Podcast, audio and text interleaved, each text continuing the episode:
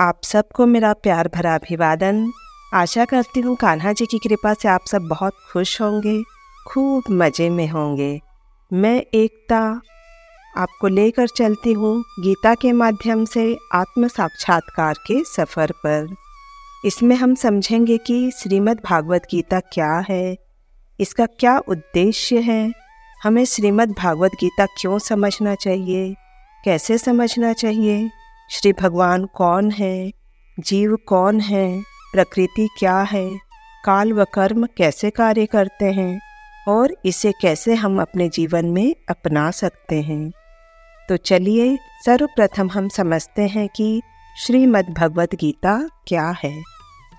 श्रीमद् भगवत गीता महाभारत ग्रंथ का एक भाग है। वेद व्यास जी जिन्हें हम भगवान श्री कृष्ण का साहित्यिकी अवतार भी कहते हैं, उन्होंने सभी ग्रंथों को लिखने के बाद महाभारत को लिखा एवं पुराणों की रचना की। क्योंकि हम कलयुगी मनुष्य आसानी से इसे समझ सकें। भगवान की वाणी को हमें सरलता से समझाने के लिए श्री वेद व्यास जी ने इन ग्रंथों की रचना की। महाभारत के भीष्म पर्व के 25वें पर्व के बयालीसवें अध्याय में भगवत गीता आती है। यह अध्याय इतना महत्वपूर्ण हो गया कि उसको वहाँ से उठा करके एक ग्रंथ बना दिया गया, जिसे भगवत गीता या गीतोपनिषद ग्रंथ बोला गया। क्या भगवत गीता एक अंधविश्वास है? नहीं, भगवत गीता अंधविश्वास नहीं है। यह अर्जुन एवं श्री कृष्ण के बीच एक संवाद है। जो लगभग पाँच हज़ार साल पहले भारत के हरियाणा राज्य के कुरुक्षेत्र नामक जगह के पास ज्योतिसर नामक जगह पर हुआ था। यह 45 मिनट में 700 श्लोकों के माध्यम से हुआ था।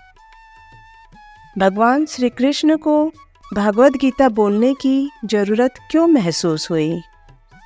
क्योंकि अर्जुन एक द्वंद्व में फंस गया था उसके मन के द्वंद्व को दूर करने के लिए भगवान श्री कृष्ण ने अर्जुन को गीता का ज्ञान दिया था। भगवत गीता इतना विशेष क्यों है? क्योंकि ये डायरेक्ट भगवान श्री कृष्ण के उपदेश हैं। यह भगवान की वाणी है। यह भगवान का गीत है। इसलिए ये सारे ग्रंथों पर भारी हो जाती है। शंकराचार्य जी बोलते हैं, और किसी ग्रंथ की आवश्यकता ही नहीं है।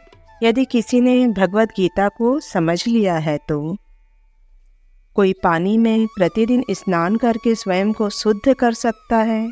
लेकिन यदि कोई भगवत गीता के पवित्र गंगा जल में एक बार भी स्नान करता है तो उसके लिए भौतिक जीवन की गंदगी पूरी तरह से नष्ट हो जाती है। सभी उपनिषद एक गाय के समान हैं और गाय को दुहने वाले नंद के पुत्र भगवान श्री कृष्ण हैं।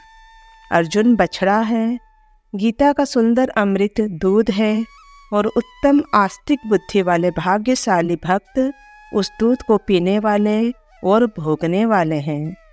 कलयुग में लोग अल्पायु होते हैं। संपूर्ण वैदिक साहित्य को समझ पाना किसी के लिए भी लगभग असंभव है। लेकिन भगवत गीता सभी वैदिक साहित्य का सार है। और यह आधुनिक मनुष्य को अपने जीवन को पूर्ण करने के तरीके के बारे में मार्गदर्शन दे सकती है।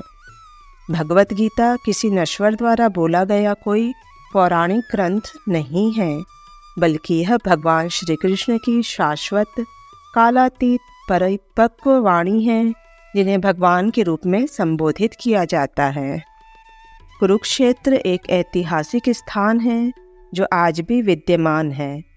महाभारत के सभी पात्र, जैसे अर्जुन, युधिष्ठिर, भीष्म, दुर्योधन आदि सभी वास्तविक पात्र हैं, जो वास्तव में अस्तित्व में थे। आधुनिक वैज्ञानिकों ने उत्खननों के अनुसंधान के आधार पर यह सिद्ध कर दिया है कि पाँच हज़ार वर्ष पूर्व श्री कृष्ण नामक कोई व्यक्तित्व विद्यमान था और सुविकसित नगरी, द्वारिका भी विद्यमान थी। ऐसी खुदाई के प्रदर्शन आज भी कुरुक्षेत्र और द्वारिका के संग्रहालयों में देखे जा सकते हैं। गीता का ज्ञान वन वे ज्ञान नहीं है, यह एक टू वे ज्ञान है, क्योंकि इसमें भगवान ने अर्जुन के प्रश्नों का उत्तर भी दिया है। पूरी भागवत गीता में चार लोगों ने ही बोला है। सबसे ज़्यादा बोला है भगवान श्री कृष्ण ने। उन्होंने पाँच सौ चौहत्तर श्लोक बोले हैं। उनसे कम अर्जुन ने पचासी श्लोक बोले हैं। उसके बाद संजय ने चालीस श्लोक बोले हैं और सबसे कम बोला है महराज धृतराष्ट्र ने। उन्होंने केवल एक श्लोक बोला है, पहले अध्याय का पहला श्लोक। इस प्रकार हमने समझा कि भागवत गीता क्या है। अब अगले एपिसोड में हम जानेंगे कि भागवत गीता को कैसे समझा जा सकता है। जय श्री कृष्णा।